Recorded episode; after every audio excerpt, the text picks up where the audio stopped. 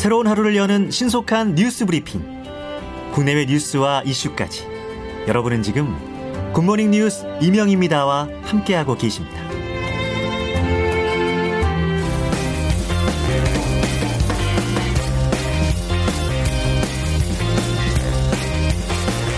오늘의 경제 코인데스크 코리아의 김윤경 기자 나와 있습니다. 김윤경 기자. 네, 안녕하세요. 네. 어제 주가가 급락했어요.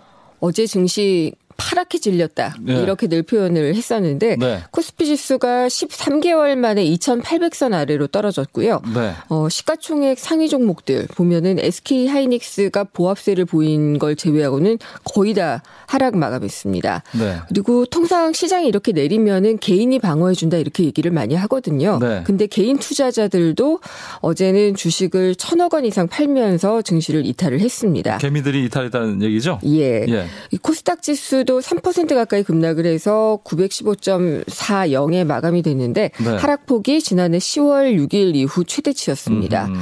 근데 환율도 불안한 모습이었고요. 네. 그 달러원 환율이 이제 1,196.1원 기록하면서 1,200원대에 육박하면서 달러가 강세를 보였고요. 네. 어, 시장 금리 나타내는 지표로 쓰이는 국고채 3년물 금리도 많이 올랐습니다. 7거래일 연속 2%를 기록을 했는데 네.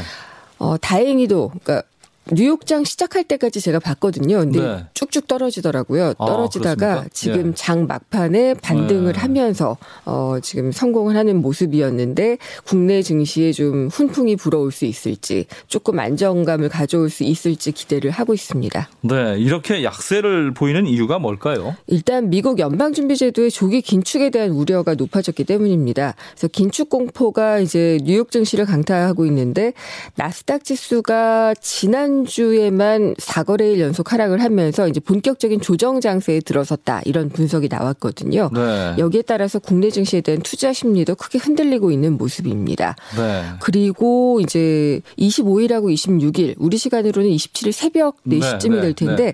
연준 연방 공개 시장 위원회 FOMC 회의까지 있어서 불안감이 음. 좀 더해지고 있는데 네. 더 긴축 속도를 빨리 하겠다는 결정이 나올 수도 있고요. 음. 반대로 지금 이제 경기가 악화될까봐 시장을 달랠 만한 그런 메시지가 나올 가능성도 없지는 않습니다. 그렇군요. 예. 근데 시장에서는 일단 금리 인상이 잦을 것이다, 많을 음. 것이다라는 그런 얘기가 지금 나오고 있는데 네. 골드만삭스가를 보면은 어 23일 보고서에서 연준의 금리 인상이 4차례 3, 6, 9, 12월에 네. 있을 수 있다. 더 있을 수도 있다라는 전망을 내놨습니다. 네. 그리고 이번 주에는 이제 미국 기술 기업 기업들 실적이 이제 줄줄이 발표될 예정이거든요. 뭐, 뭐 애플이나 마이크로소프트. 예. 예. 근데 지난주에 발표된 넷플릭스도 이제 기술주로 분류가 되는데 구독자 네. 증가율이 감소를 하면서 네. 크게 주가가 내렸습니다. 그래서 이게 네. 나스닥 전체에 영향을 줬는데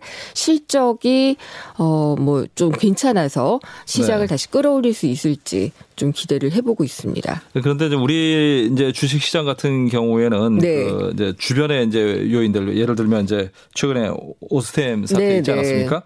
뭐 셀트리온 헬스케어 상패 가능성 뭐 이런 것 때문에 좀 영향이 있지 않느냐라고 보는 분들도 있는데 어떻게 보세요? 부담이 있죠. 신라젠 네. 이제 상장 폐지라든지 또 오스템 임플란트 같은 경우에 지금 장기 거래가 중단이 되고 있잖아요. 네. 횡령 배임에 따라서 이제 상장 폐지를 심사를 해야 되느냐 여기까지 좀 우려를 하고 있는 상황도 좀 어, 여기에 물려 있는 개인 투자자들의 주식이 상당하거든요. 네. 또 셀트리온 헬스케어 이거 계속해서 문제가 제기가 됐었는데 회계 감리가 진행이 됐고 어 이제 코스닥에 등록을 하기 위해서 재고 자산을 부풀렸다. 네. 분식 회계를 했다라는 그런 가능성이 있기 때문에 여기에 대해서 증선위 금융 음. 감, 그, 금융위의 결정이 나기까지, 어, 이제 어떻게 되느냐에, 지금 헬스케어 같은 경우에는, 네. 거래가 되고 있거든요. 예. 어, 이런 부분들이 증시에 상당히 좀 부담을 주고 있는 상황인 건 맞죠. 예, 그렇군요. 그 제일 이제 어려운 질문이긴 한데 네. 주가가 더 떨어질까요? 아니면 약간 잠시라도 브레이크가 걸릴까요?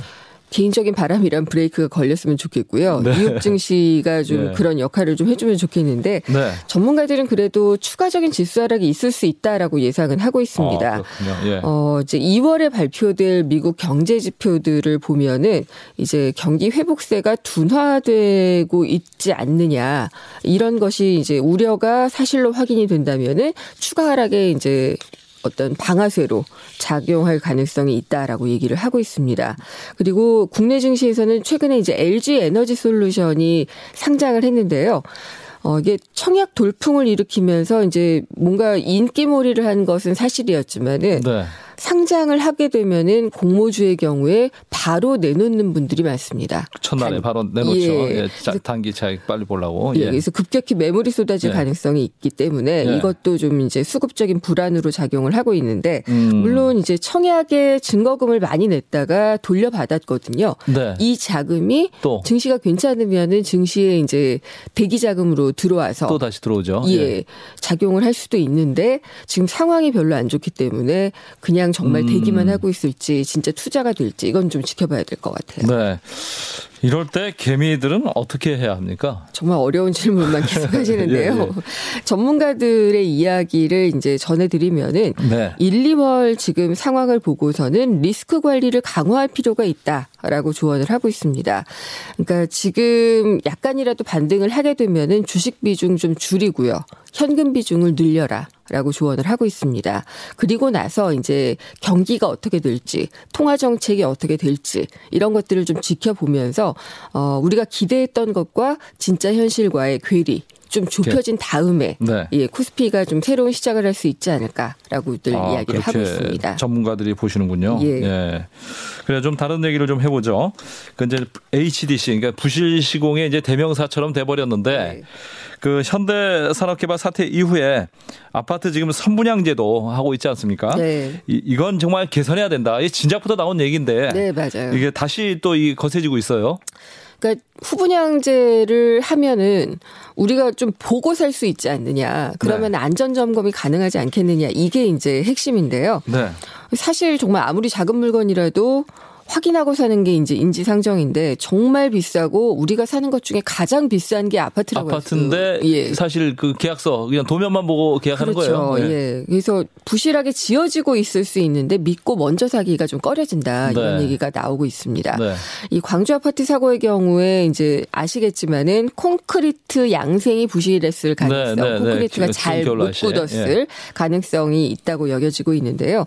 겨울철에는 콘크리트가 잘 굳지 않아서 좀 수분을 제거할 수 있도록 보온 작업을 해야지 되는데 네. 어, 그게 좀 미흡했을 수 있다 이렇게 얘기가 되고 있지만 이게 왜 그렇게 됐느냐 빨리빨리 진행을 해야지 되기 때문에 공사 기간을 좀 무리하게 줄이기에 어, 좀 급급하다가 참사가 났을 거라는 의혹 제기가 끊이지 않고 있습니다. 예. 근데 후분양은 아파트 공정이 한 60% 이상 진행된 이후에 분양 여부를 결정할 수 있는 제도입니다. 네. 그래서 자연스럽게 어, 이게 어떻게 지어지고 있는지 만약에 뭐 사고가 있었다면 그것도 어느 보고 정도 이제 품질이 예. 이제 예측이 되는 거죠. 그렇죠. 예. 이제 일정 수준을 확보를 하고 구매할 수 있는 그런 장점이 있겠죠.